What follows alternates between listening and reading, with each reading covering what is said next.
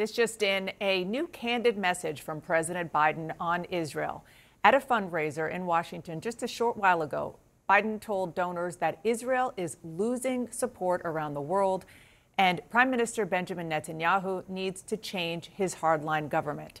CNN's Arlette Saenz joins us from the White House. Uh, wow, these are pretty uh, stark words from a president who has been uh, in a robust way supportive of what the Israeli government has been doing. Yeah, that's right, Dana. These are very candid comments, perhaps President Biden's most co candid comments uh, about the conflict between uh, Israel and Hamas. The president made these comments at an off camera, closed door fundraiser. So uh, we have uh, a pool report that's offering some quotes from that. Uh, and it said that President Biden had, had warned that Israel was beginning to lose support amid its heavy bombardment of Gaza. And the president suggested that it may be time for Israeli Prime Minister Benjamin Netanyahu uh, to change change his government. Uh, the quotes uh, say that uh, Netanyahu has a tough decision to make, and quote, this is the most conservative government in Israel's history, Biden said, adding that the government doesn't want a two state solution. Uh, the president added that Israel was beginning to lose support around the world and said Netanyahu, quote, has to strengthen and change the Israeli uh, government. But it does come, as you have seen President Biden very publicly stand shoulder to shoulder with Netanyahu, but there have been some warnings specifically about the campaign in Gaza Gaza and the mounting civilian casualties. Uh, there's been uh, widespread criticism uh, about that, and President Biden has warned uh, Israel to take more caution to protect civilian life. But these are certainly some of the president's most candid comments as he is warning that Netanyahu is losing support around the world. Thank you so much for that, Arlette. And our reporters are back here. Jeff Mason, um, to me, obviously, what Arlette was just reporting is is uh, kind of the headline that he said he warned that Israel is losing support, but also the the second quote, which explains maybe the first quote. This is the most conservative government in Israel's history, adding that the Israeli government doesn't want a two-state solution. Yeah. Am I reading too much into this to say that never mind the war? Um, that the administration is, and the president himself is starting to see a finish line for Prime Minister Netanyahu and kind of saying the quiet part out loud that maybe it's time for that government to change, which people in Israel expect to happen after the war is over anyway? I think they absolutely do. And I don't think you're reading too much into it. I think the Biden administration is focused on what happens when the war is over. And you've heard the president and others in his administration talk about a two state solution a lot in the last few weeks they want to be sure that there's somebody in place that actually supports that, and this government doesn't. I think it's also telling that he said um, Israel is doing indiscriminate bombing over Gaza, and it comes after last night he was uh, he had a reception at the White House for uh, Hanukkah. And he gave an anecdote about uh, having a picture taken with Bibi Netanyahu decades ago when they first met each other. And he said, on the back of that picture, I wrote a, an inscription saying, I love you, but I don't agree with anything you say. Mm. And he followed up by that, followed up with that last night saying, and that pretty much applies today too.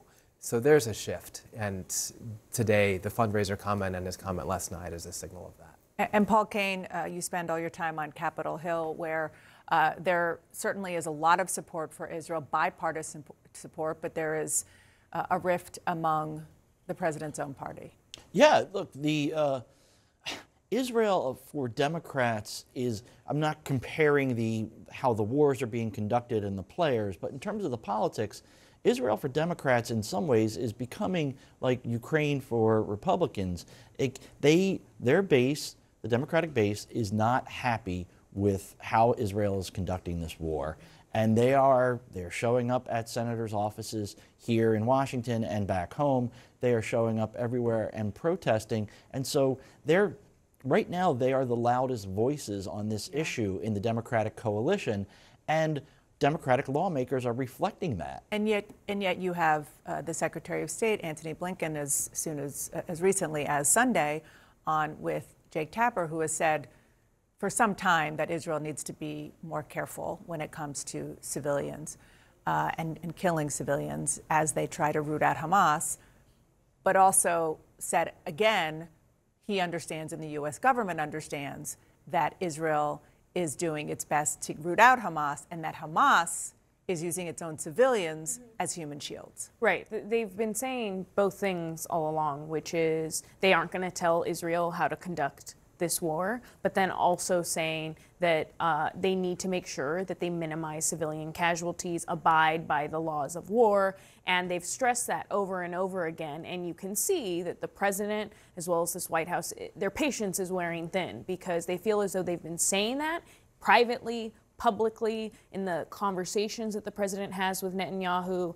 Uh, he has said this, and yet it appears as though Israel is not really listening to the White House. Yeah, the president is clearly looking for a finish line, and that finish line, the White House does not believe, includes uh, Prime Minister Benjamin Netanyahu on the top of the Israeli government. Really, really interesting development. The UN is again debating whether to demand a ceasefire on Gaza.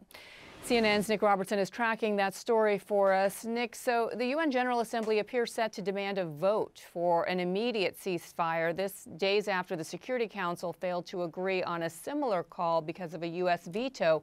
Walk us through what this vote may mean.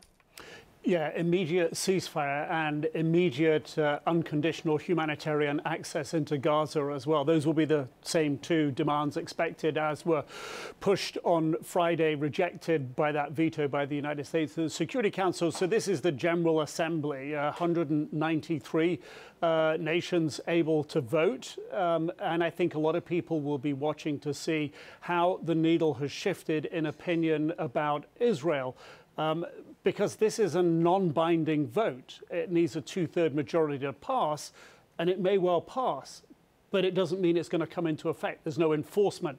So this really becomes a measure of trying to, the UN General Assembly, if you will, trying to send an even stronger message to Israel. Back in October, there was a vote um, along, along broadly similar terms, but 121 voted for, um, 14 against, 44 abstentions. So if the number of votes for this immediate ceasefire and immediate humanitarian access goes up, um, then that shows that the, the dial is shifting in, in pressure on Israel. Will it make a difference to, to Israel? Potentially not. But there's a real desperate effort underway to try to find ways internationally now to signal to Israel that, that this cannot continue in Gaza. The high civilian casualty toll, the, the desperate and worsening humanitarian situation cannot continue. And that's, that is, in essence, what this vote will be about because it cannot enforce anything. Uh, and that's expected to begin uh, in the next couple of hours.